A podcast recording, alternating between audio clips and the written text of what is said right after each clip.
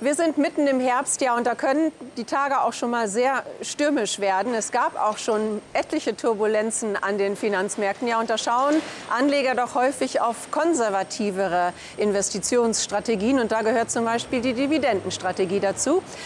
Was ist gut für das kommende Jahr? Darüber möchte ich sprechen heute mit Anush Willems von der Societe Generale und Achim Matzke ist hier von der Commerzbank. Herr Matzke, vielleicht erst mal von Ihnen eine Einschätzung. Wie sieht es überhaupt an den Märkten momentan aus? Ja, man muss, glaube ich, drei Tendenzen sehen. Erstmal, wir haben ja eine tolle Hosse gesehen seit dem Corona-Tief. In den letzten 18 Monaten sind die Kurse wirklich stark nach oben. Geldpolitik und aber auch Konjunkturprogramme haben geholfen. Jetzt sehen wir aber eine Verschiebung in den, in den Faktoren, in den Rahmenbedingungen.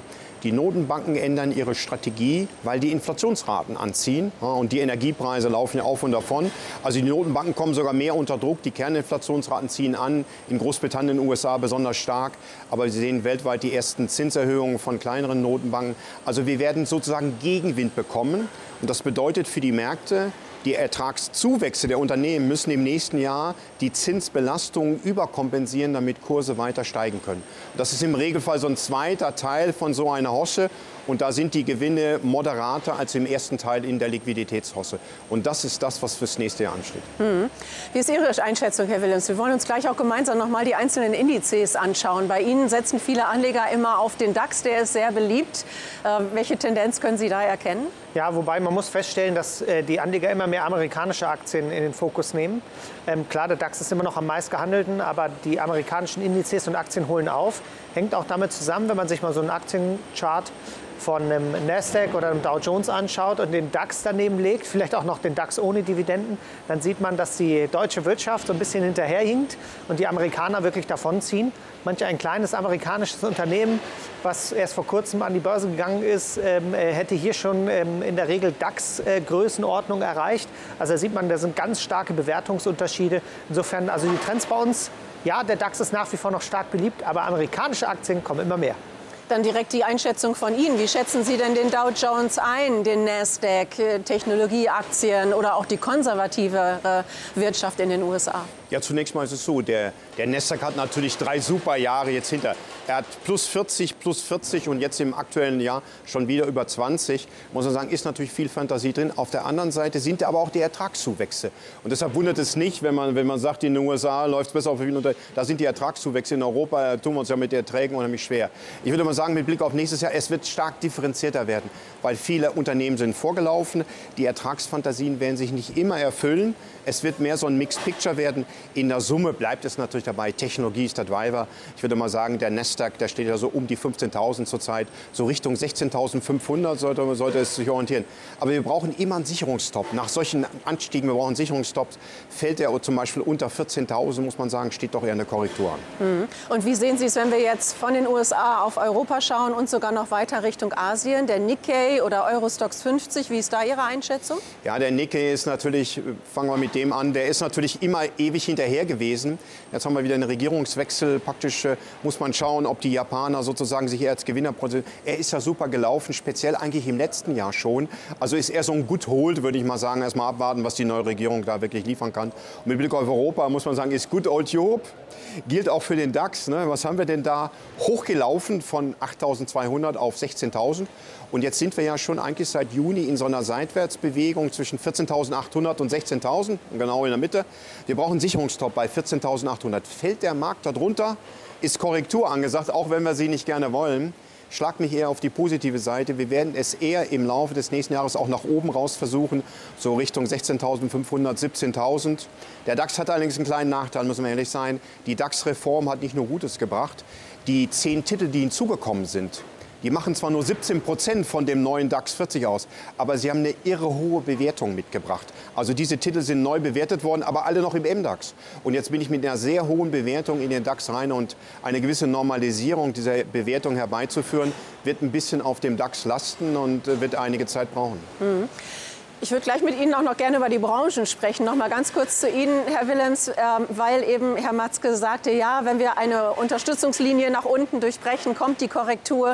Äh, wie stellen sich da die Anleger ähm, ein? Also und auch Richtung nächstes Jahr gesehen, diese Absicherungen, die gelten wahrscheinlich weiterhin. Ja, Zertifikate sind ja ideale Instrumente. Ähm, wenn wir mal Richtung Hebelprodukte schauen, dann ist es so, da kann man ja die Knockout-Barrieren genau bei solchen Levels legen und dann kann man auch nie garantiert nie mehr Geld verlieren als äh, auf diesem Level. Natürlich ist, ist das, geht das meist einher mit einem Totalverlust.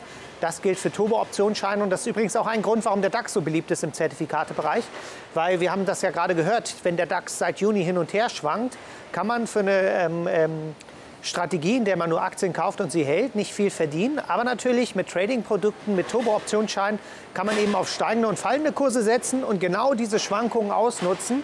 Und man hat ein erhöhtes Risiko, man kann Totalverlust erleiden mit Turbo-Optionsscheinen. Aber ähm, es hat auch eine Sonnenseite, nämlich man kann auch dann Geld verdienen, wenn der DAX nur seitwärts läuft. Und das machen viele Anleger. Ein Grund, warum der DAX auch nach wie vor noch der beliebteste Basiswert bei uns im Zertifikatebereich ist. Mhm. Wollen wir mal zu dem Thema kommen, was wir eigentlich ursprünglich wollen, nämlich die Dividendenstrategie. Wir verquatschen uns gerade so ein bisschen, gerade für nächstes Jahr. Wo sehen Sie die Potenziale in den bestimmten Branchen?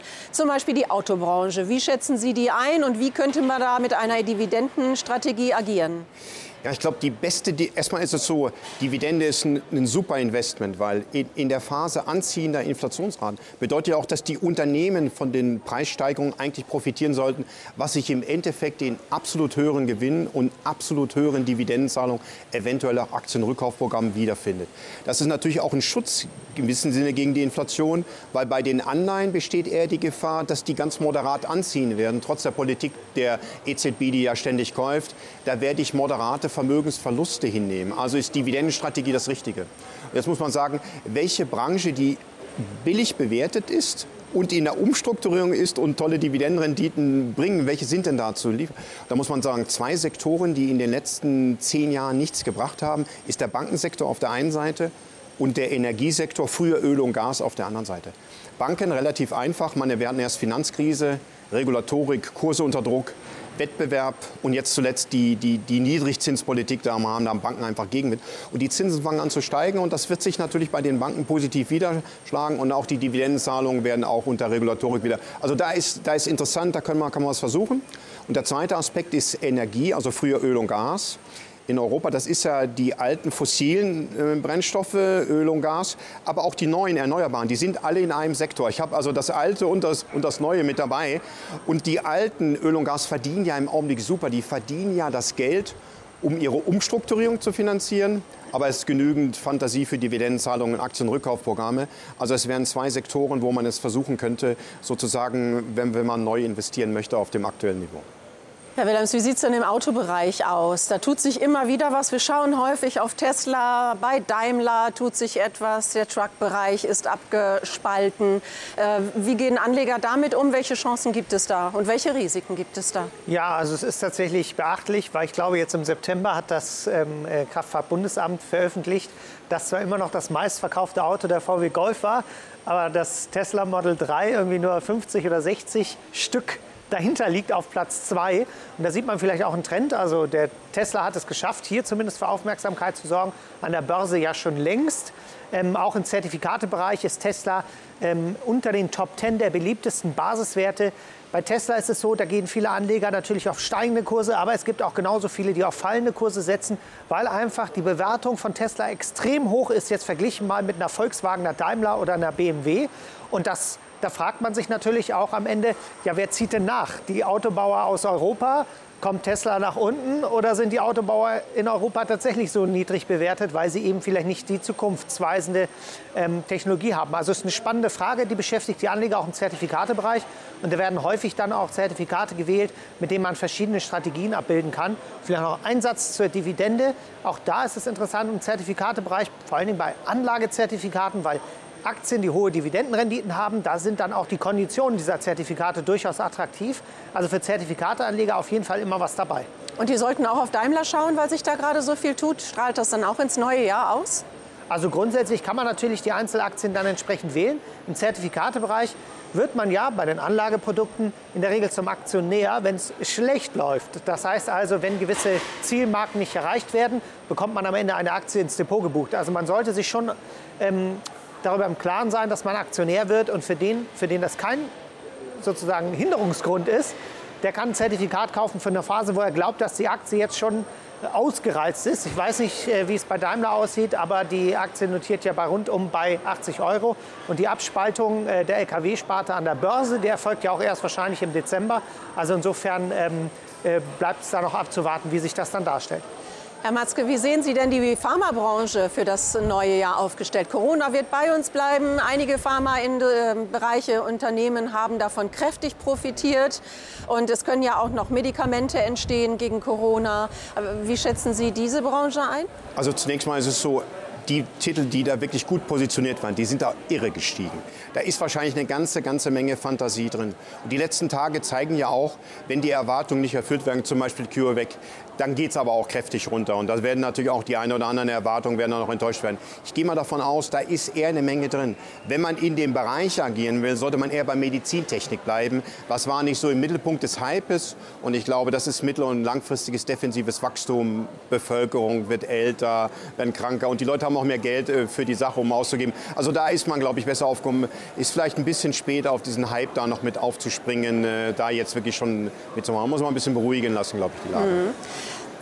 Herr Willems, äh, für die Anleger nochmal, wo besteht denn wirklich der Vorteil, auf eine Dividendenstrategie zu setzen oder auf die Bereiche, die auch Herr Matzke soeben äh, nannte oder eben außen vor lassen, wo vielleicht nicht so viel zu erwarten ist? Warum ist so eine Dividendenstrategie immer eine gute Alternative oder eben nicht? ja, also Dividenden, die äh, heißen ja, dass man jährlich eine Zahlung bekommt. Und ähm, je höher die Dividendenrendite, umso eher ist man unabhängig vom Aktienkurs, wie der sich entwickelt. Also nehmen wir mal das Beispiel, eine Dividendenrendite von 5% Dann habe ich nach 20 Jahren, wenn die Dividendenrendite oder die Dividende konstant bleibt, eben meinen Einsatz wieder. Das heißt, dann ist mir eigentlich egal, wo die Aktie und der Aktienkurs in dem Moment macht. Ich habe ja faktisch meinen Einsatz wiederbekommen, mein Risiko ist bei Null. Und äh, deswegen kann es interessant sein, dass wer nur als Aktionär unterwegs ist, auf die Dividende achtet und nochmal vielleicht im Zertifikatebereich. Zertifikate haben ja Laufzeiten eher von sechs Monaten, zwölf Monaten. Da kann man eben in einer Phase auch bei Dividendenaktien durchaus eine super Rendite, Seitwärtsrendite erzielen, wenn eben man glaubt, dass der Aktienkurs ausgereizt ist. Das geht zum Beispiel mit Discount-Zertifikaten. Und dann ist es vielleicht auch wichtig, wenn eine Dividendenzahlung in diesem Zeitraum, wo das Zertifikat läuft, passiert, weil diese Kondition oder diese Dividende ist schon heute in den Konditionen berücksichtigt. Es gibt also sozusagen zusätzlichen Abschlag und eine extra Portion an Rendite über die Dividende und dann kann sowas Sinn machen. Über die Rendite zu gehen, ein, ein, guter Ratschlag. Aber Herr Matzke, für wen ist denn diese Dividendenstrategie etwas? Sind es tatsächlich nur die konservativen Anleger, die darauf schauen, wie ich es hier jetzt gerade zu Anfang sagte? Oder sagen Sie, nee, das, da sollten mehr nachschauen? Nee, das ist immer Teil der Basisstrategie. Schauen wir uns mal langfristig an. in den USA gibt es ja den S&P 500 äh, seit über 100 Jahren. Wenn man sich die Gesamtentwicklung anschaut, über 100 Jahren, ist es so, dass 60 Prozent der Gesamt, des Gesamtverdienstes ist die Dividende und die Wiederanlage der Dividende. Und beim DAX, den gibt es ja noch nicht so lange, den gibt es ja erst seit 33 Jahren. Aber nähern wir uns auch der Situation an, dass wir mittlerweile fast 60 Prozent der Zuwächse, der Ertragszuwächse ist Dividende und ihre Wiederanlage. Also das heißt, als Basisinvestment sollte praktisch die Dividendenstrategie immer Teil sein. Und da sieht man auch, auf Kursgewinne zu setzen. Es gibt Phasen, da läuft super an der Börse, aber es gibt eben auch mal 10, 15 Jahre, da läuft seitwärts. Also Basisstrategie, Dividende. Und das heißt, große Risiken müssen Anleger da nicht in Kauf nehmen. Im Regelfall, wenn man gute defensive Wachstumsaktien hat, da wachsen auch die Dividenden schön mit. Stichwort Dividendenaristokraten. Es gibt ja Aktien, die seit 10, 20 Jahren konnte ich die Dividende erhöhen und die Aktionäre teilhaben. Ich glaube, das ist die richtige Strategie und das als Teil der Basisstrategie wählen. Herr Willems, vielleicht zum Abschluss noch, was glauben Sie nächstes Jahr, wohin orientieren sich die Anleger? Ja, also ich glaube, der große Trend US-Aktien wird weiter anhalten. Äh, auch so Themen wie zum Beispiel Pharma oder bei uns auch BioNTech. Ähm, äh, zum Beispiel war eine Aktie, die im Zertifikatebereich eine ganz große Rolle gespielt hat. Ich denke, das wird auch weitergehen. Nichtsdestotrotz sind es auch Anleger, die Themen äh, wie grünes Investieren oder äh, nachhaltiges Investieren, sagt man ja eher, äh, forcieren. Und so gibt es auch von uns beispielsweise mittlerweile zahlreiche wir, Themenzertifikate, die dieses Spektrum auch noch mit abdecken. Und ich denke, auch nächstes Jahr wird es wichtig sein für Anleger, da den richtigen Fokus zu setzen. Und Herr Matzke, Ihre Einschätzung, wie läuft es nächstes Jahr an den Börsen noch ganz kurz? Sie sagten ja gerade schon beim Nasdaq, dass er ordentlich gewinnen wird. Ja, genau. Es wird so ein Katz-und-Maus-Spiel. Wenn die Rahmenbedingungen sich schneller verschlechtern, also die Notenbanken stark auf die Bremse treten müssen, dann werden wir holprige Wegstrecke sehen. Wenn das nicht so sein muss, dann werden die Ertragszuwächse eher die Oberhand gewinnen und die Börsen werden leicht positiv sein. Und das ist das, worauf ich mich schlage, auf die Seite. Dann werden wir schauen, wie die Notenbanken wirklich agieren und mit welcher Geldpolitik sie tatsächlich die Märkte bestimmen. Ganz herzlichen Dank, Achim Matzke von der Commerzbank. Immer schön, Sie da zu haben. Anusch Willems von der Societe Generale. Viele Informationen, wie sich die Anleger aufstellen können. Und wir hoffen, wie immer, liebe Zuschauerinnen und liebe Zuschauer, Ihnen hat es gefallen. Lieben Dank, dass Sie dabei waren.